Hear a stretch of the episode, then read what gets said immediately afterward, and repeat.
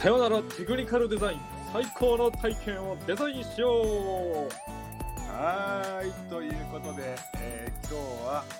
えー皆さんご存知のカイ君をゲストに招いてインタビュー特別版をやっていきたいと思います。これなんか嫌だなこのタイトルコールやっもうそこはね強制なんです。た強制まあ確かにね。はい。ですからね。はいえ、カイ君ちょっとあのスタンド FM では有名人なカイ君ですが、有名人なのかな？はいこのこの配信ね結構僕の周りの経営者の人たちも結構聞いてたりするから、スタンド FM がよく分かってないからカイ君って何者なんだっていうところがあると思いますので、はいえーちょっと自己紹介を軽くよろしくお願いいたします。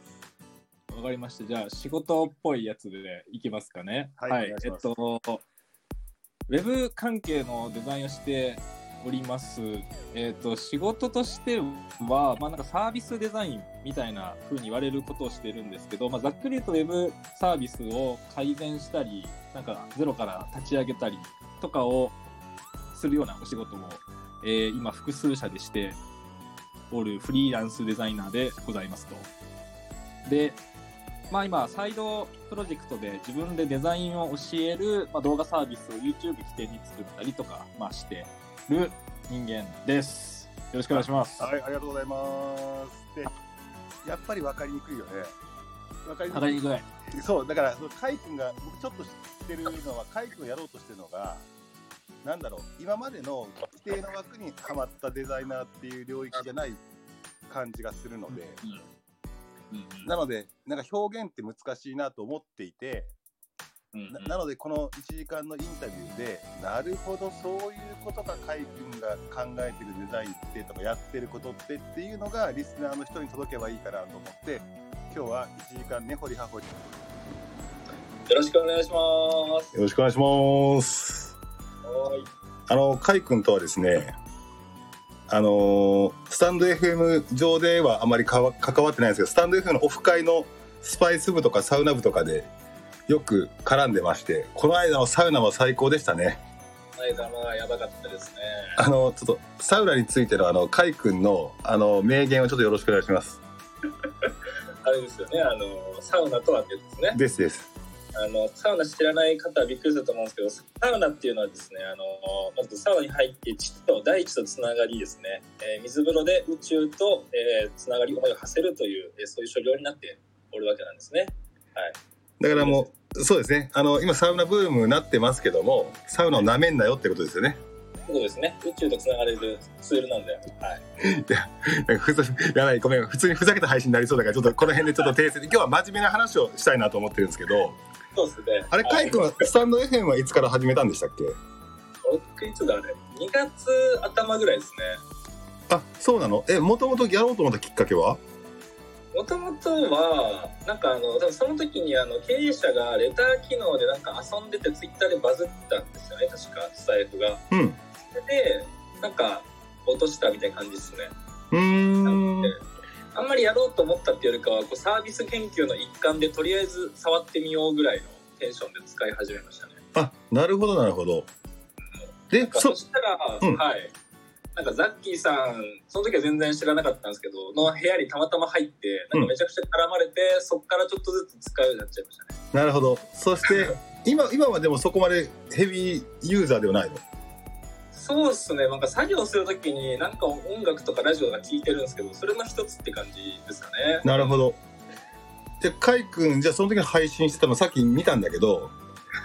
えーっと3月21日一発目がですねこれなんかこえ？こじらせ男子的な配信してませんでしたっけ？そうっすね、えーっと、全然してます。はい。じゃあしょ職業に全く関係ないところをサードスペース的な形でプレイス的な感じでなんかアホアホみたいな配信だったらいいねよねみたいな話してたんだねそうっすね、おっしゃる通りですね。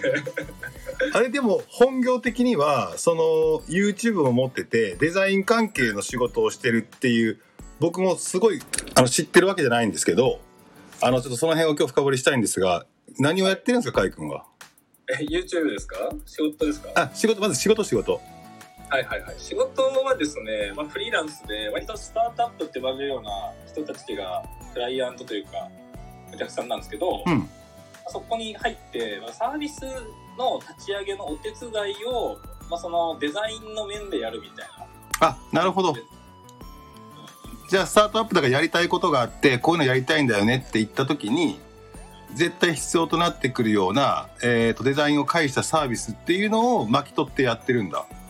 そうですね、まあ、一緒に本当メンバーみたいな形であの入っていって、まあ、サービス、ウェブサービス運営してるところであれば、まあ、UI を作ることもあるし、うん。大体そのプロダクトをベースに事業をやっていくところがほとんどなので、そのプロダクトのなんだろう成長戦略みたいな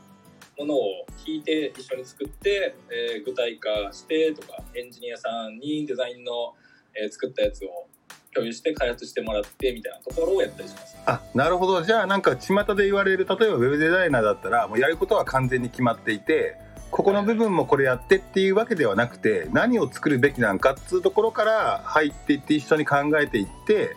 01で物事を生み出してイメージ生み出してコンセプトを生み出してそれを具体化するまでやるっていう感じか。そうですね、めちゃくちゃいい風に言ってくれてるんですけど、そんな感じですね。そう決まったデザインとかを頼まれたり話されることもあるんですけど、僕そういうのは一切受けてないですね。なるほどなるほどでも結構特殊だよねそのデザイナーさんの領域でそこまでその事業の方までフォーカスこう入っていける人ってほぼ見たことがなくてそうですね、まあ、ただ僕の業界っていうか、その、なんだろう、ウェブのプロダクトをやってるような業界の、まあ、デザイナーみたいなところは、やっぱその辺も求められるところではありますね。まあ、みんなじゃないと思うんですけうど。ーんその今じゃあ携わってる1個のプロダクトが今僕これ今 Zoom でつないでるんですけどこのこれでしょ、はいはい。C 社のやつですね。そうそうそうリッリッリッチルっていうのこれこれ、イッチェルって言いますね。はいこれはもともとじゃあ一緒に最初からえーっとジョインしてはいはい。そのデザインワーク的なところとかっていうのは全部カイ君がやってんの？あ、リッチはですね、本当超最近関わったばっかりなので、それまでは別の方がやってたみたいな形ですね。あそうなんだなので今出てるものはあまり関わったものは出てない感じですね。でもそうなったらそこまでの領域をやろうと思ったらその事業のことも分からなきゃいけないしそのデザインのことだけじゃなくてその事業とか、まあそのまあ、経営者がやりたいことっていう思いの部分にフォーカスする時もあればそこからこう出てくるような、えープロダクトでそこからまたさそれをどうやって戦略的に広めていくかみたいな戦略的なところとかマーケティングの要素だったりだとかもういろんなそのなんだろうなすごいすごい知識がいいる感じがするじゃない？そうですね、多分わかんないけど。でも普通のデザイナーさんってなんかこうなんだろうなかっこいいものを作りたいとかあっていうような要望が強くてなかなかそこの領域に行かないんだけどなぜそこに行ったのかっていう話は？ーなるほど、なるほど。もともと僕が、例えばニュースピックスって会社にいたことがあるんですけど、おそうなんだそうなんですよ。3年ちょいぐらいいて、そこでは本当にそのアプリなので、あのアプリのサービスなんですけど、えーっとその画面を作りつつ、事業をどうしていくかっていうのも一緒に、まあ僕だけじゃないんですけど、もちろん、えーその中に入ってやってたので、結局サービス伸びないと、なんか僕とかデザイナー目線かっこいいなんか画面作っても、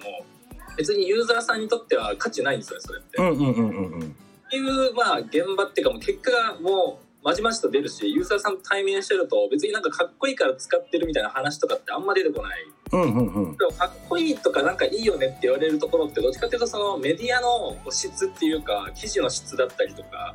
まあそれこそプロダクトの安定性とか、まあ、そういうところから紐づいて結果その信頼イコールまあかっこいいって表現される方もいるみたいなうん。感じっていうのを結構経験したのがでかいのかなとは思ってます。なるほど。えっていうことはその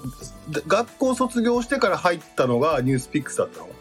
あーちなみに僕独学で1年間大学休んでデザイン学んで、その後 mixi って会社に入るんですけど。あちょっと待ってちょ面白い。その辺の話聞かせて。えちょそその前に大学は普通の大学だったの？そうですね。僕都立大学の普通の経営学部でしたね。はい。あそこはやっぱ経営学部とかってちょっと硬い経営学とかを学んでたんだ。あ全然興味なかったですけど普通の文系です。ねドラッカーぐらい読みましたぐらいの。なるほど なるほど。えその中でじゃあそのデザインとかっていうところにえー、と舵舵切るとかい行きたいなと思った理由は何だったの？いやもともとですねなんかやりたいことなくて、うん。バンドやったんですけどなんかちょっと挫折しちゃって大学1年生の時に。えそれはバンドはもうゴリゴリやってたの？まあ高校一番やってたかなぐらいですけどね。自分で曲作ったりとかへ自分えでやったんですけど、まあ、大学こっち東京来てから、はい、はい。はいはいはいはい。はいどこ出身？あ僕宮崎県ですね。九州ですね。あ田舎やないですか。めちゃくちゃ田舎もんなんでミーハーなんで都会に行きたかったんですよ。でだ大で大学でこっち来て、そうそうそうそうう。ん、でバンドやってて。はい。えそこは挫折は何だった？の何の挫折だったの？メンバーがやっぱいい人と出会えなかったっすね。大学って軽音サークルあるんですけど、みんなコピーバンドしかやんないんですよ、うんうんうん。まあ、サークルによると思うんですけど学校によると思うんですけどね。なんでまああんまコピーだけやりたいわけじゃなくてやっぱ自分たちで音楽作るみたいなのをやりたかった。なのでこっちに来て初めてネットで人と会うっていうのをそれでやってバンドを組んでたんですけど、うん。やっぱなんか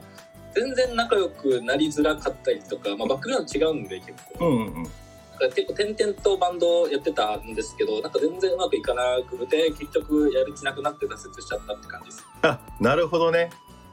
じゃあ大学は普通に楽しくなくて？ああそうですね。そっから結構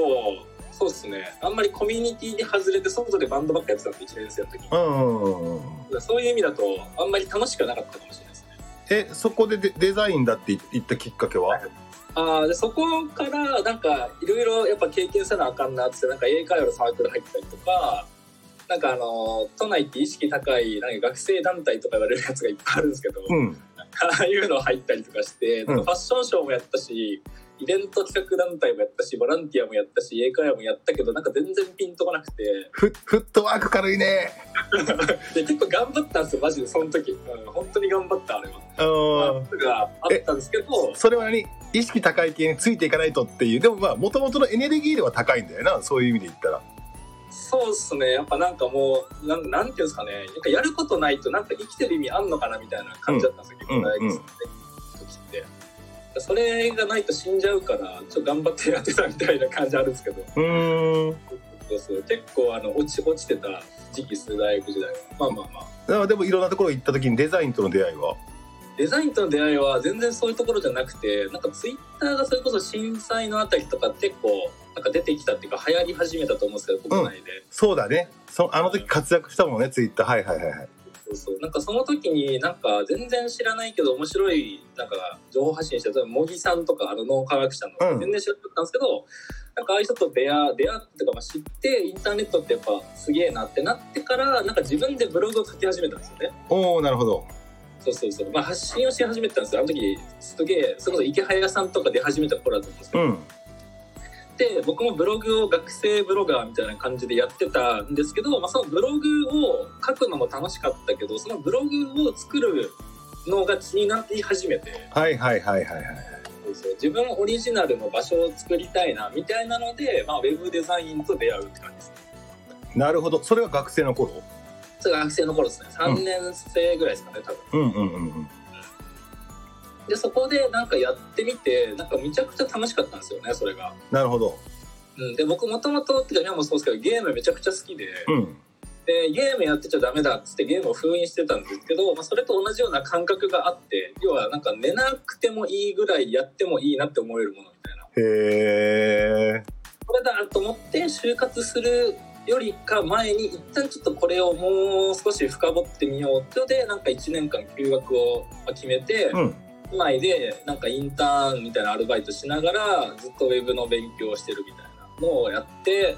たまたま mixi に採用されたって感じですね。えじゃあもともとウェブは独学だったの全部？あそうですそうですそうですあなんかその辺で独学でやってるやつがちょっと今のその教える方にもつながってそうだからちょっと後から聞くけど、あ確かに確かに、えーえそこで mixi に入ってからは？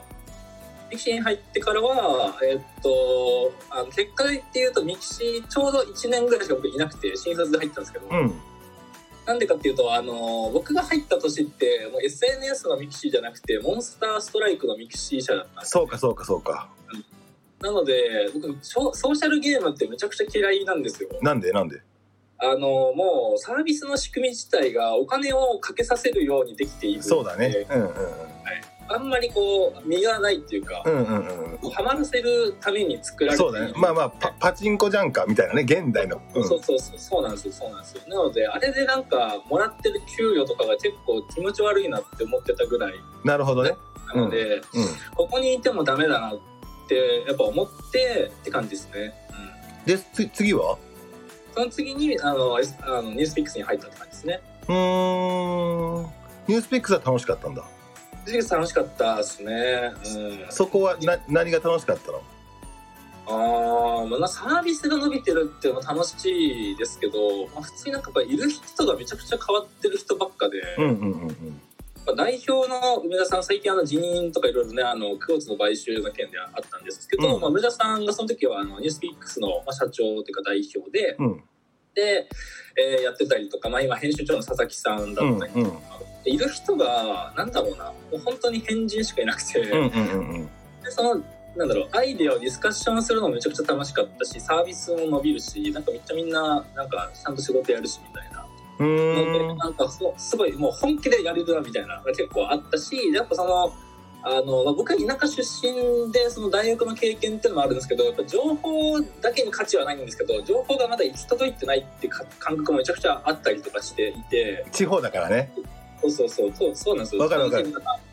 ニュースピックスってめちゃくちゃなんかそのなんかレアなメディアっていうかうん。意識高いやつだけがうん。読むみたいな感じだったんですけど、別になんかそこを目指してるわけではなくて本当日経さんみたいな形でなんかもっと幅広い人が幅広い情報、まあ、世界の情報とか、まあ、そういうのを得られるような場所にしていくみたいなのはあったの、あったしそれがあのできてる感覚もあったのでそういうのもあって結構楽しかったっていうのはありますね。でそこでニュースピックスの中ではそこで何をやってたの？その UIUX のデザイナー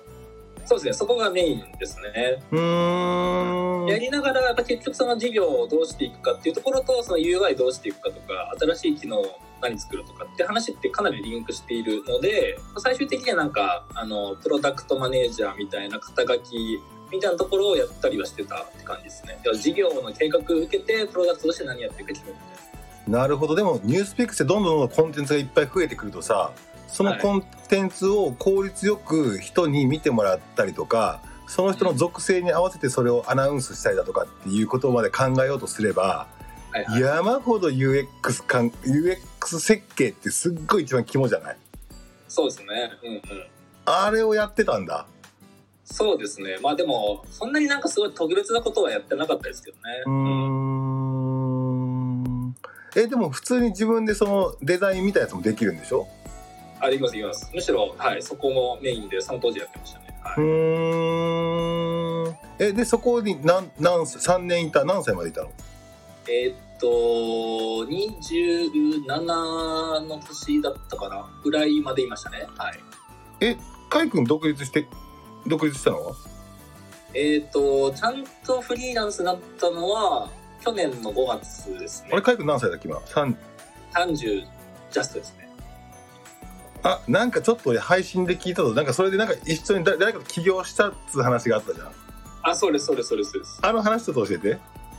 ニュースピックスの後？それそうですそうです、うん。ニュースピックスで3年ちょいやって会社も上場してなんか自分も上のポジションに上がれたんですけどなんかこのまま行くとなんか普通にいい仕事していい給料もらってみたいな路線だったんですけど、うん。なんか逆にやっぱまだちょっと怖いなそそこに走るの怖いなみたいな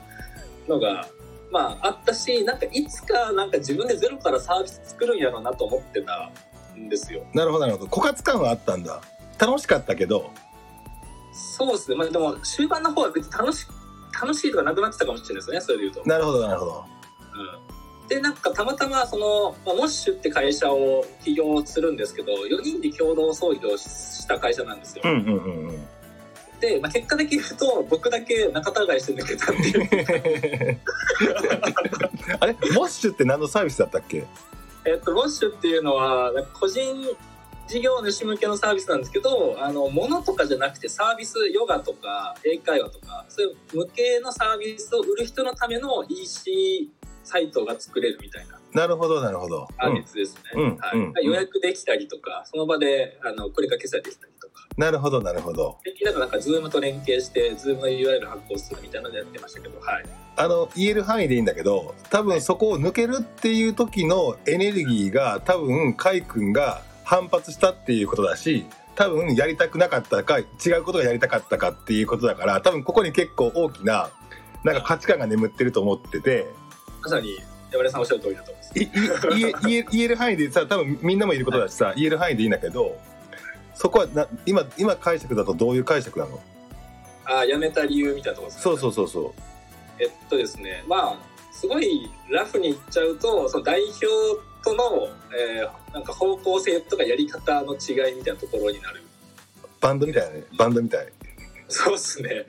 なんだろうな、こう、まあ、要は株式会社という形態でやって資金調達とかもしてたんですけど、うん結局、まあ、なんだろうな、株の比率的には、やっぱ代表に寄せるじゃないですか。まあそうだねまああの最終的にエグジットとかを考えた時にはまあそうやらざるを得ないところはあるよね。うん。そうなね。株式の決定とかまだ、ねうん。それは全然わかるうんけど、なんかまあそれを考えた時になんか僕は結構そのプロダクトの事業計画とかなんかどうやって伸ばすかとか結構具体的に考えてたのは分かんない。僕目線は僕だと思ってる。なるほど。うんうん。はいはいはい。で一番僕が最初に違和感があったのがでもそういうのを僕が作ってどうって見せた時に、まあ、なんか他はなんかエンジニアのメンバーとかもいたんで、うんすごいそこでなんか方向性を求めるとかは僕はあんまなかったんですけど、うん。やっぱ代表としてなんだろうフィードバックっていうかなんかもう少しこう深い議論が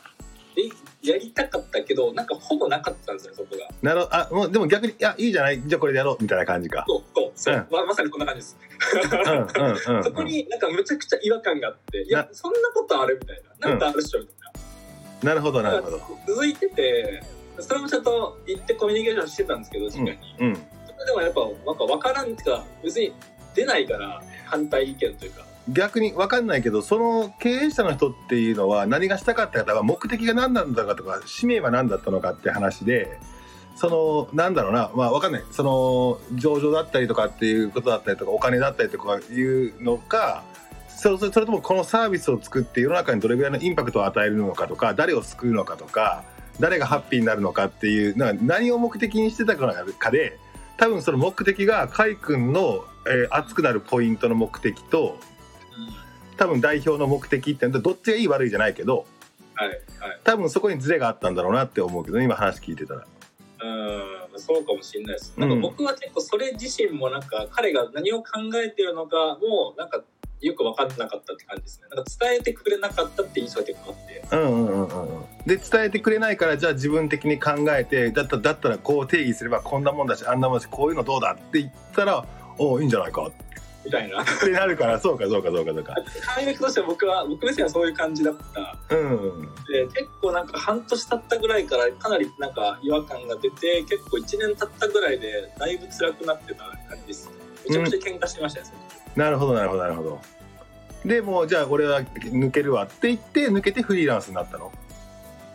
えっ、と厳密ちょっと違くてその後やっぱその、まあ、ニュースピックス辞めた手前なんか自分でやらなきゃなとか、まあ、そのなんかゼロからやっぱ作んなきゃなみたいなうん。のがあったので、まあ、別の立ち上げ中ぐらいの会社に入ったんですよね。一応あのそう。ただ結果だけ最初に言うとなんかそのもうえっと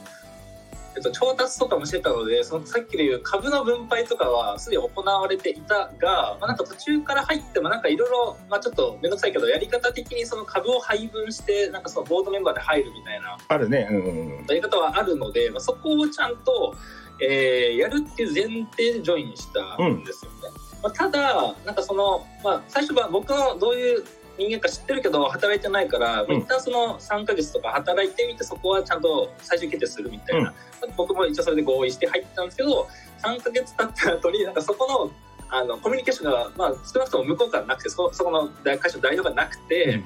でないから、まあ、ちょっとそろそろそういう話しようぜっつってやった結果いやなんかあのそそういう感じじゃないかもみたいな感じでちょっとあやふやな感じされた。っうんうん。ていうのがあって、うん。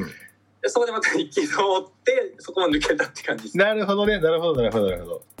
結構ねあそこかなり暗黒期ですね僕の。えでもそういう意味で言ったら海君の中で別にお金が目的で動いてるわけじゃないよね。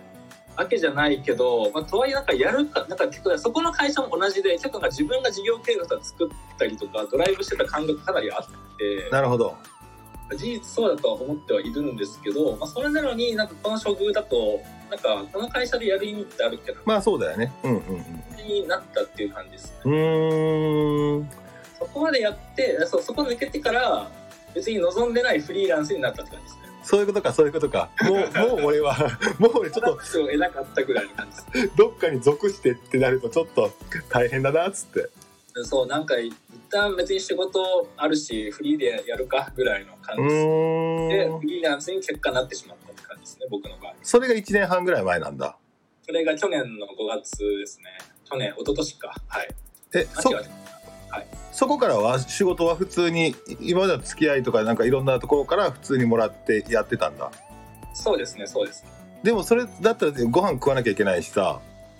えー基本は01のところからの全てのなんか体験に関わるででもデザインやりたいって言いつつもはい。最初飯うどうする明日からってなった時にははい。まあまあ仕事くださいよみたいな話にはなんなかったの？ああいやどっちかっていうとそのもうなんか疲れてしまっていたので、うん。とりあえずなんか自分で何かやるとかゼロからっていうよりかはとりあえずなんかなんかなんていうんですかねこいつ俺好きだなみたいなやつと仕事するかみたいな。うんうんうんうんテンションで仕事だけしてたって感じです。じゃあその時はじゃあサイト作ってよとかはいはいオッケーオッケーとかそんな感じでやってた感じ？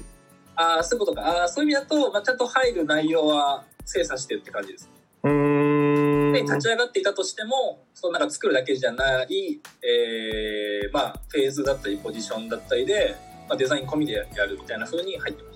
たね。ってなったらななんとなくあれだねそのカイ君ってその問題解決のそのソリューションを提供することに価値を感じるというよりも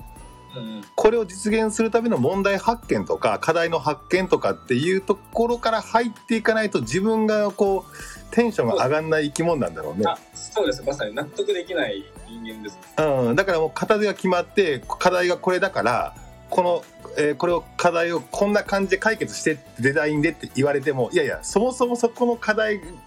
が間違ってた場合に俺がやる作業っていうのはただの無価値なものになるからもともとそこの課題が違うんじゃねえのっていうところをやっぱ言いたくなっちゃうしそこが見えちゃうからってことでしょ？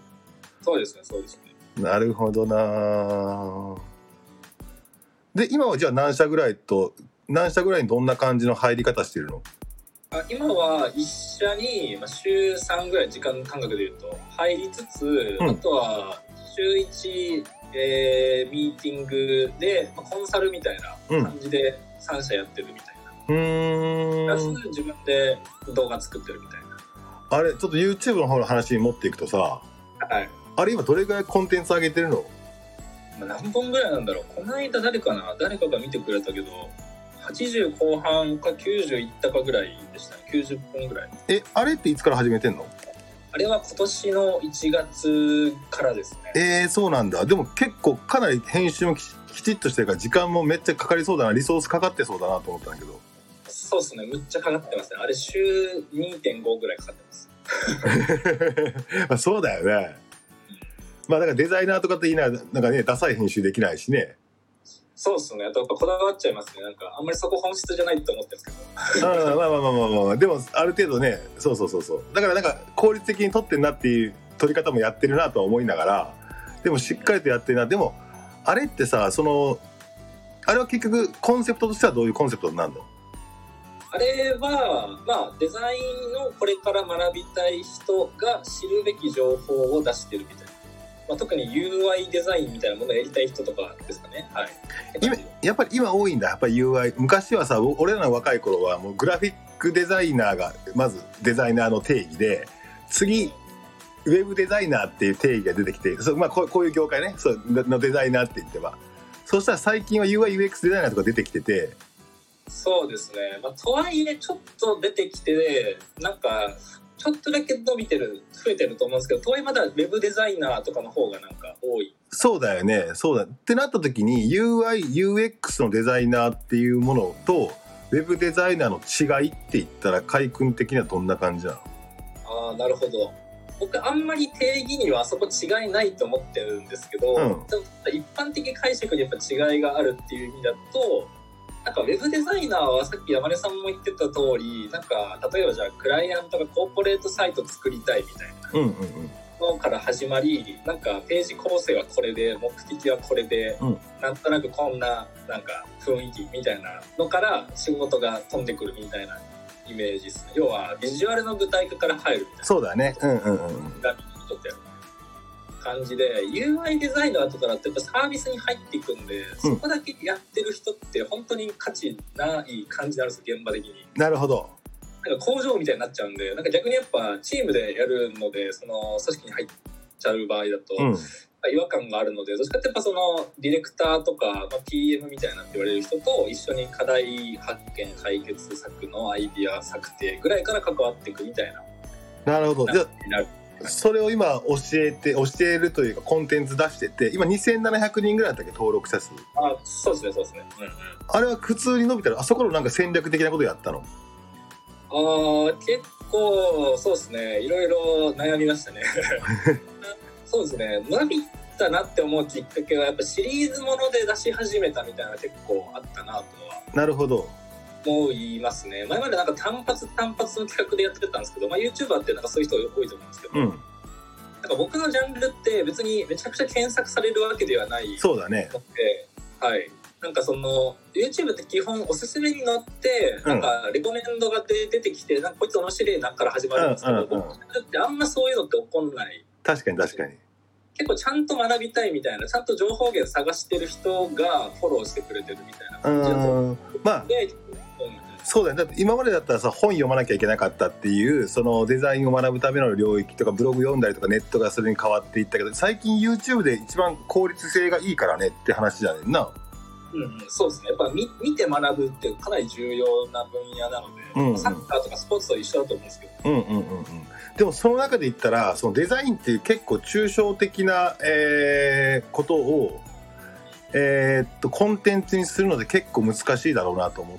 ていてはいはい。そこをよくあれだけのコンテンツの量とクオリティであとささらにね分かりやすく教えてんなっていう感覚してるんだけどそこはなんでななんでなんていうかなぜできるのっていう。なんでなんですかね。やっぱフリーランスって気づいたのはやっぱ言語化能力みたいなところが結構自分の中だと売りになってんなってわかる。俺もそうだと思っわかるわかる。うん。そうねバさんもコンサルだから結構そこら辺のスキルかなり重要視されてる気がするんですけど、うそのデザインって分かりづらいのと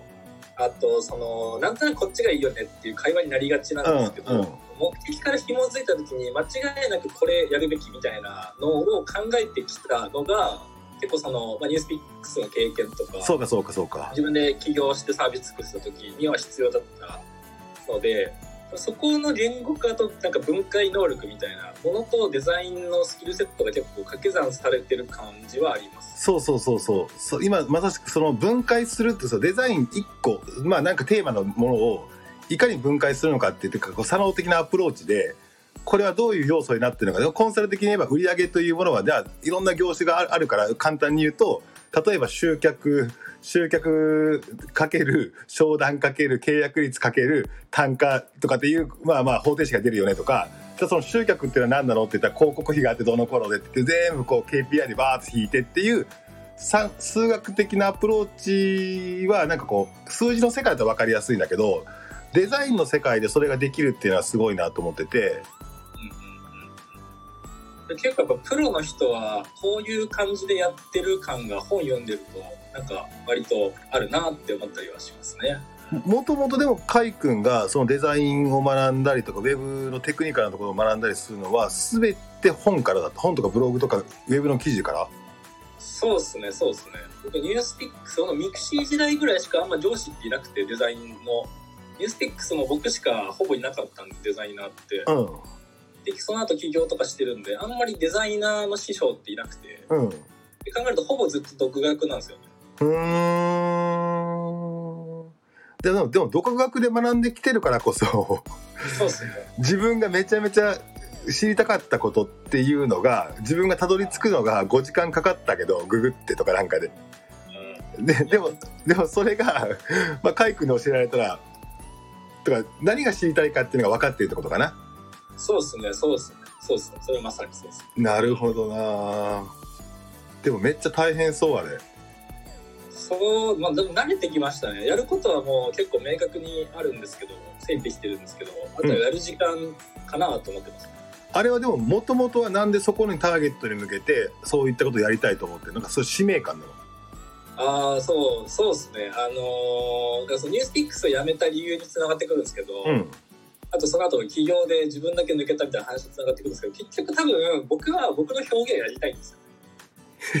なるほど。うんうんうん。だからその中田家とか下とか言ってるけど結局お前がやりたいことあるんだろうって話だと思うんですよなるほどなるほどなるほそれをなんか他人のせいにして他人を代表とかにして、うんなんかリスク取らずにやってるからそういう風になってるっていうのが多分僕のダメなところだったど。なるほどなるほど。なのでそうそれやっぱ 2, 2社それなんかいろいろいざこざで抜けちゃった後にやっぱいろいろ考えた結果もそこに行き着いてうんうんうんうん。僕デザインでそれやれるとやれやれてると思ってたんですよ自分の表現みたいなものって、なるほどなるほど。うん、でもデザイナーとして関わっちゃうとやっぱ何か旗を立てた人に対してが立てた旗の方向性に向かって、まあそうだね。えーまあ、いい道を作るみたいな、うん。そまあそれが正しいよね。うんうん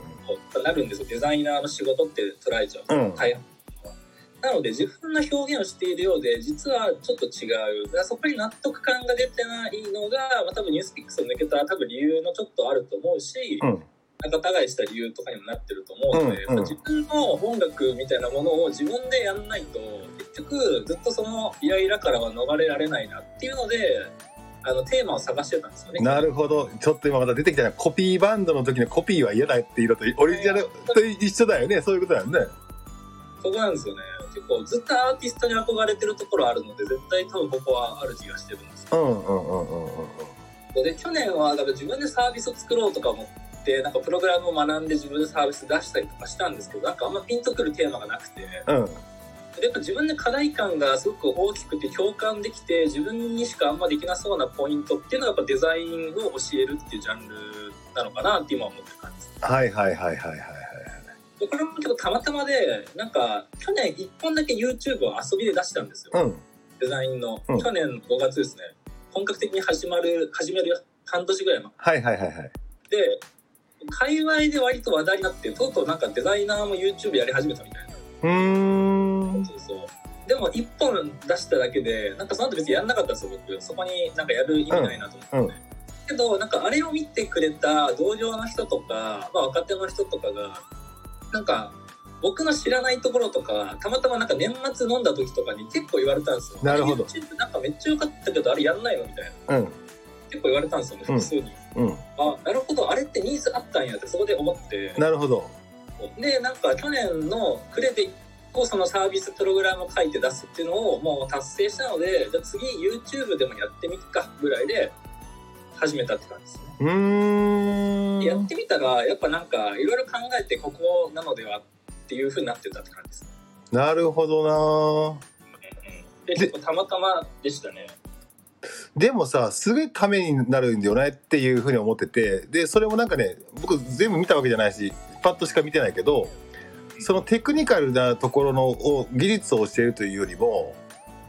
あの考え方アプローチ方法そのゴール設定をする考え方とかさ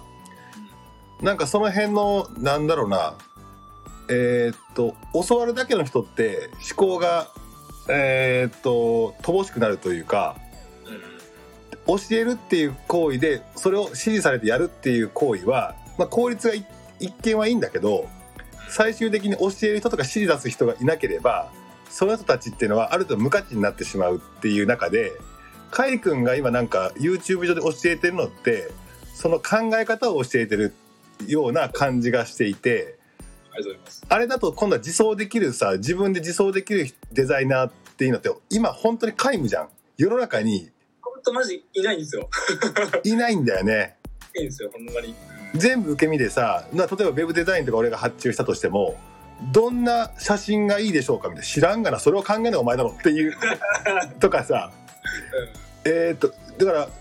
どどどんなやつがいいんですかねとかって言うからもう俺がもうワイヤー書いてもこれみたいな話だしなんでだよって話でさうん。でもやっぱりそういった仕事をしてきたり例えば大きい会社にいたりするとその作業っていうことだけをまず最初にやらされて考えるっていうアプローチを学ばなかったりするとデザインの中でも結構そうなる人たち多いだろうなと思ってて。そうですね。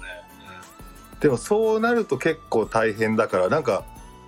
その仕事の領域でそのマデザイナーからマーケティングだとか経営だったりとかっていうこととかの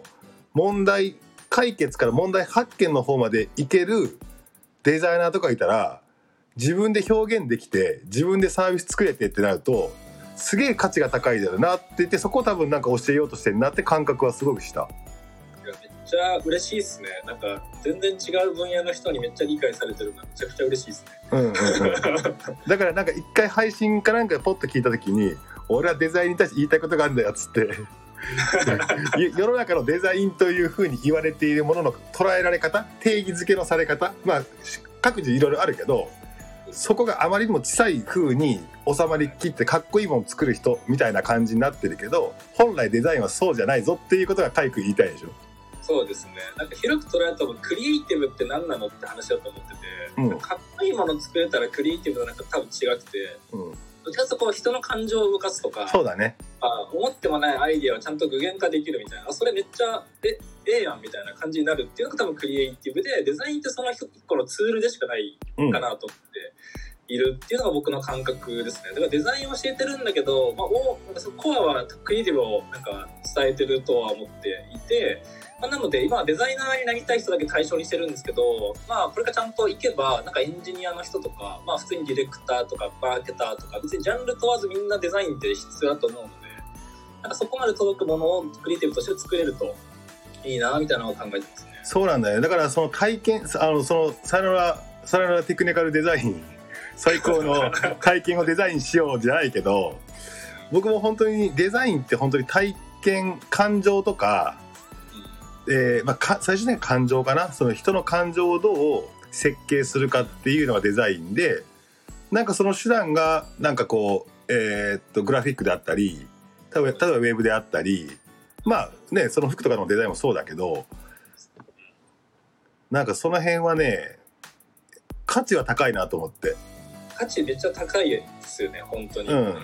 なんか本当 YouTube とか見るとなんかえっと2ヶ月でウェブデザイン学んで初月30万稼ごうみたいな動画とか結構あるんですけど。あいいですよいいです。よディスディスってくださいディスってください。でいやあるよ。そういうの起こるよ多分。なんかたまに起こるけどそれ全然その後大丈夫みたいなめっちゃ感じるんですようんうんうんうんうん。なんか結構大半のウェブデザイナースクールとかはなんかそういう広告とか今出したりとかしてて YouTube 関係なく。あれそう副業副業流れの中で手手に職をつけてみたいな。でランサーズに登録して普通のデデザイナーが10万で受けてるのを副業だったら3万で受ければ3万儲かるじゃんみたいなクソみたいなあ言ってた。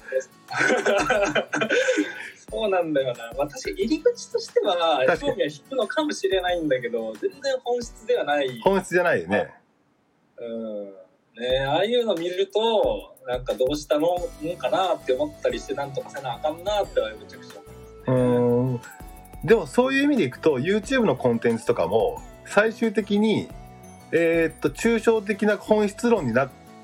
てきがちじゃない？はいはいはい。なんか俺も今スタイフで配信してて70回ぐらい配信してんだけど最初の頃はねめちゃめちゃこうあの切り口いっぱいあってバーって言うんだけど最後全部ピラミッドと一緒のところじゃんみたいな お前が自責で頑張れみたいな話に な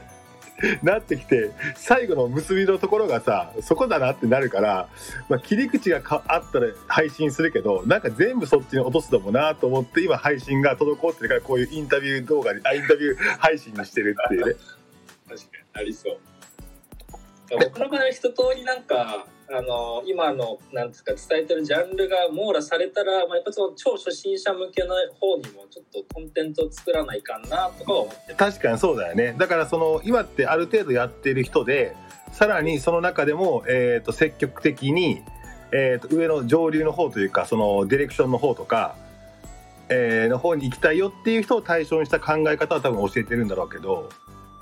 そうですね。そこがはい中心ですけど。でも入り口で広がらないんでで入り口入門みたいなねところとかっていうのでうん。まずはテクニカルなところから入って楽しくなって褒められて自信がついて次にステップ登っていくっていうやり方なんかこう生き方もあるじゃない。まあどっちが大切かって言ったらもうどっちも大切できっかけを作るっていうことにも価値があるし行き詰まっている人に新しい世界を引っ張ってあげるっていうのも価値があるしいやでもなんかカイ君あの普通にあのスパイススパイス部で飯食ってサウナで行ってあの宇宙とつながってるだけだけだけだったけど話したら深いな深いというかあれだな深いし意志がある意志がやっぱ宇宙見えてるんで、はい。なるだから宇宙が俯瞰俯瞰俯瞰してねそうです。宇宙と交信してるんで、はい。であの大地に根を生やした芯を持ってね、そうです、そうです。えーでもそれってさ幼少期からそんな感じだったの？どうなんですかね。いつからなんですかね。割とでも面倒くさい性格なんで、多分割とこうなんかそういう DNA だった気がするんですけど、うんうんうんうんうんうんそれを開花したんだろうな、これって。え両両両親は普通のサラリーマン？えっと、そうですね。サラリーマンでもないです。もっと言うと、親、親父が市役所職員で、ほおかんは、あの、保育士です。うへえカチカチじゃんはい、カッチカチですね。え兄弟は？兄貴がいて4公演なんですけど、普通に郵便局で働いてます。カッチカチじゃん。やべえな、確かに。えでもさこのなんかこうまあ俺も鳥取出身だからど田舎だからさ宮崎もど田舎じゃないか。うん。ってなった時にこのなんかクレバーな感じっていうのはいつ頃から何がきっかけでこうも持ったの？いやーでも多分ねロックバンドの影響だと思うんですよね。なるほどなるほど。そうか。的にうん。あとゲームじゃないですかね。やっぱクリエイターみたいな概念ですかね。はああ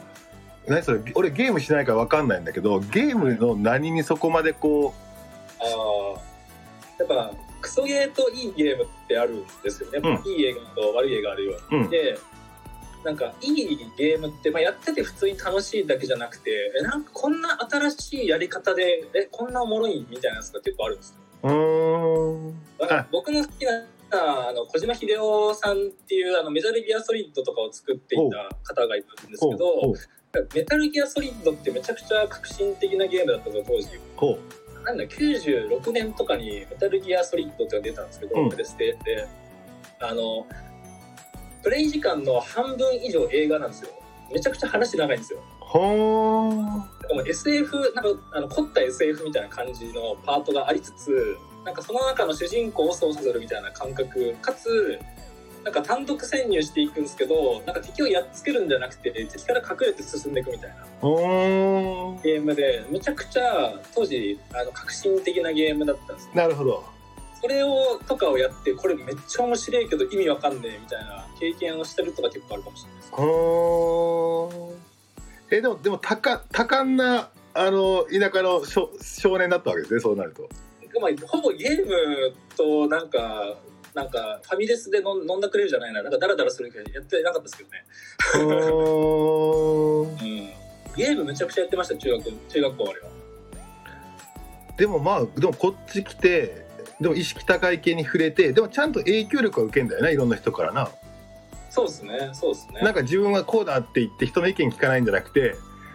うん、そうですね。フットワーク軽くなんかいろんな会合出てみたりとかして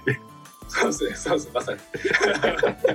そんなもんじゃろうか。っつってあーでもややっぱりでもやる時にはやややるし自分自分の領域を狭めないというか広く取ってるし責任範囲も多分広く取ってるだろうし。なかなかなかなかあれですね。おも面白いですね。大学時代すごい死にそうだったのが結構ねあると思います、おも面白くなさすぎて？いやなんか本当に死にそうだったんですよね。あの人生の意味が見出せなくて。ああまああるあるだなあるな。めちゃくちゃ鬱な時期があったんですけど、うん。あれには戻りたくないっていう一心でなんかいろいろ考えたりとかしてたのが結構ある気がしてますね。だからなんか自分一人でなんかできるようになったのはあの変な気がしますね。うーん。えそんなカイ君は今後どこに向かっていくんですか？いやどこに向かっていくんですかね。あのスタンド FM でのポジションはまずどどこに向かっていくんですか？サンド FM は あんまり意識してないんですけど 確かにね。あのちょっと全然話変わるんですけど僕の今年の目標の一つになんかあの意味のない遊びをするっていうのがあって。おおなるほどなるほど。こう。要は趣味をやるみたいな話なんですけど全部今までってなんか仕事にくっつけようとしてたんですよ。そうだね。うんうんうん。そうじゃないものをやんないといかんなってなってでまあ本当は写真とか考えてたんですけど、まあ、それは結構スタイフになったのがあって。あそうそれはすっごく大事なことだよね。なんかこう仕事につながることでバーってやるんだけどまあ一番最初はね。でそこで実力がついてきたりある程度自分のワールドができてくると今度は人ってさそこを固めようとするじゃない。はいはいはい。であ付き合う人たちも同じような人人種になってきてそこを固めてしまうと一番クリエイターに大事なちょっとえーっとロシアンフック的なねぶっ飛びぶっ飛んでるけど確信つくみたいなやつとかっていうのが生まれてこなくてやっぱり遊ぶ必要はあるじゃん。なんかでで自分の延長線上にない遊びっていうのがそこのなんか脳みそを活性化したりとか。そうですねそうですね。だ僕もそれにで言えば年上で魅力的だなっていう人から、えー、と今度こんなのがあるから空いてるって言ったら絶対行くって決めてんのよ。なるほどなるほど。そうで僕より僕が尊敬してる人でかつ年上の人で人生経験も多い人が誘ってくれたものに対して多分僕の延長線上にない出会いだったり体験だったりっていうのがあるだろうなそこしかないよねってなるから。でそこで遊びに行くっていうのを決めてるのと俺はスタンド FM も若若者と今まで触れ合ってこなくて会社の経営者とか幹部とかっていうところとずっと仕事してるからこれちょっと俺40になってやべえぞと思っててあそのそう若いやつにただ単に偉そうに言うおじさんになりたくないから普通にみんなと遊ぶっていうことをやりたいなと思って多分だからそういう意味がないことをやるっていうのは俺テーマには掲げてないなかったけど今年の。カイ君が掲げてるのはすっげえわかるわ。うんそうですまさにおっしゃったようなことですね。あと僕なんかその仕事以外の友達が全然いないのもかなりまずいなと思ってて。うんうんうんうんついたんですよね去年。でも去年までその起業とかなんか仕事でどうとかってめっちゃ考えてたんですけどその先に幸せがないことに気づいたんですよ。悟るな悟るな。給料をめちゃくちゃ上げたりとかなんか幹部 CDO チーフデザインオフィサーになりますとか、うん。全然できそうな気はしてるんですけど、ん。なんかそこに多分幸せって本質的になくて、うん。なんかそれよりもなんか自分のちゃんと表現したいことをやるとかなんだろうな本当にいい人たちといい時間を過ごすっていうところをやらないと結局また死んじゃうなってかなり去年思ったんですね、うん。去年めちゃくちゃ辛くてうん。個人的に、一番良くなかった年だと思ってるんですけど、うん。まあ、まあそういうのがあってですねちょっとやっぱ考え方今までの延長その、まあ、市場経済にのっとった考え方だけで生きてたら僕の幸せ多分ないんだなっていうのに、まあ、ようやく20代終えて気づいたところが、まあ、あるっていうのは結構あります。ね今やってることにつながってるしこの先のことはそこに答えがあるんじゃないかなと思ったりしてます、ねなるほどな。まあ、お金は欲しいですけどねそこじゃないんだなとは普通に思ってますね。なるほどなるほど。まあどっちの方が命を燃やせるかって話だよね。それでいくとちょっと俺羨ましいな。俺40までもうこの市場 この資本主義の中にまみれてやってきてっか普通に辛いんですよね僕はそれが、やってて辛いんですよ。そうそう。あでも僕の場合は2624で結婚して子供もいるっていうのがあって、まあ、今今でも奥さん子供がいるっていう、まあ、ある一種の絶対逃げられない責任っていうところとかっていうのを言い訳にはしてなくて、まあ、それがあったから頑張れて今のところまで来れてるなっていうのはあるんだけどでも40になってさもうあと残りまあ俺らの時80まで、まあ、80とか100までいけるかもしれないけどいやじゃあこの命をどうやどこに今度使っていくんだってなった時にってなったらやっぱ考えるところがあってだからまあ自分がこう燃え尽きるようにやりたいっていうものが別に僕の中ではなくて僕目の前の人をいかにどう救うかっていうところに一番こう自分のエンジンがかかる人間なのでってなればその若者の育成かなとかって思いながらもやってるしなるほどななんか俺今日カイ君の話聞くだけだだからさ俺ずっと喋らない手守ってたらなんかちょっと喋っちゃってんだやだな。やだな。面白い。ちょっとあ熱さがちょっと共鳴して喋りたくなっちゃったよこれな。にいやいやありがたいです僕そうなんか前回と前々回2回聞いてますけどあの山根さんの話聞きてえなと思ってたんで。うんうんうん面白いですね。そういう意味では。はい。あ、カイ君53分ぐらいなので、これ1時間なので、もう少しっていう感じでございますが、ちょっとここの企画どう？ちょっとこの企画に対するちょっと総評欲しいなと思ってて。いやめっちゃいいと思いますねスタイフってなんかやっぱ割合としては急緩いみたいな感じなのでうんうんうんうん。やっぱなんか僕らの周りのスタイフの人たちってそういう感じじゃないですか、うんやっぱ何かしらこうやっぱ違和感人生について違和感があってなんかスタイフやってる感は結構ある人多いなって言っていて、うん。例えば仕事って絶対切り離せないファクターだと思うのでそういう意味でやっぱ山根さんみたいな方がこういうなんだろうな情報じゃないかなコンテンツってちょっとなんかあの言い方が良くないですうんうんけど、作るのめちゃくちゃいい気はしますよね。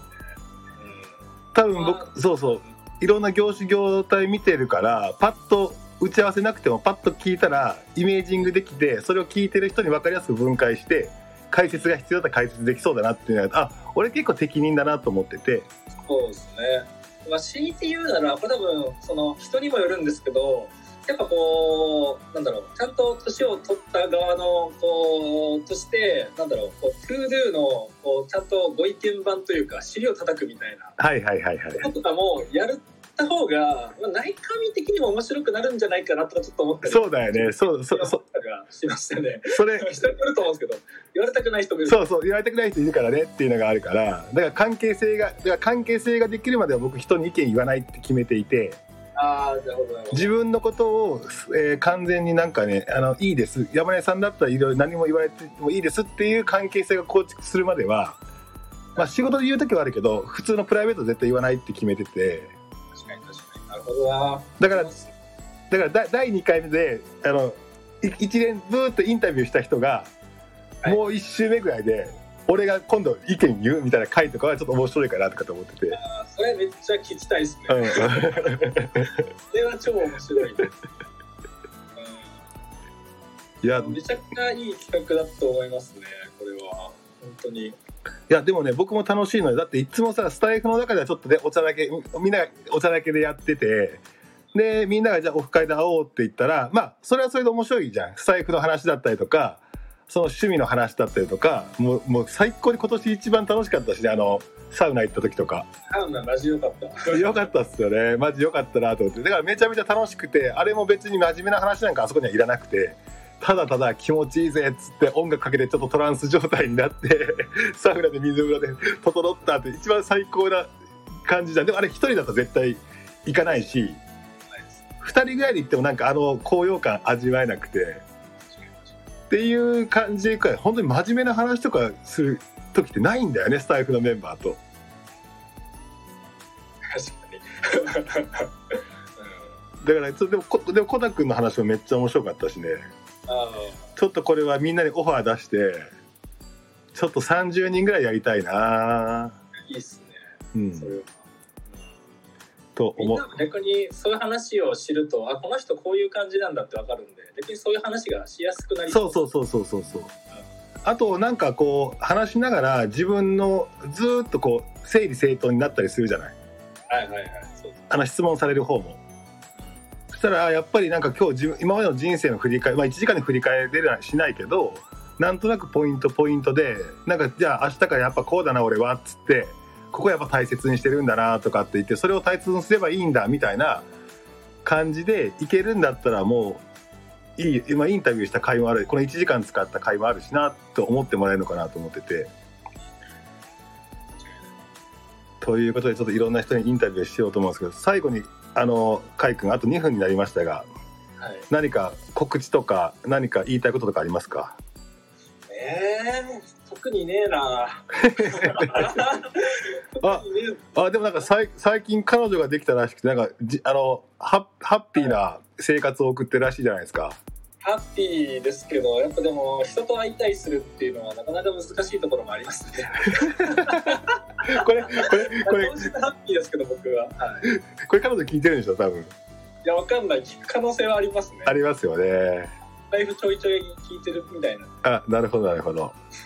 そうですね。やっぱでも、そう僕のやっぱ課題は人と向き合うことだと思うので、やっていきたいなとは思うんですけど。あのねどうしても自分の我が出ちゃうからね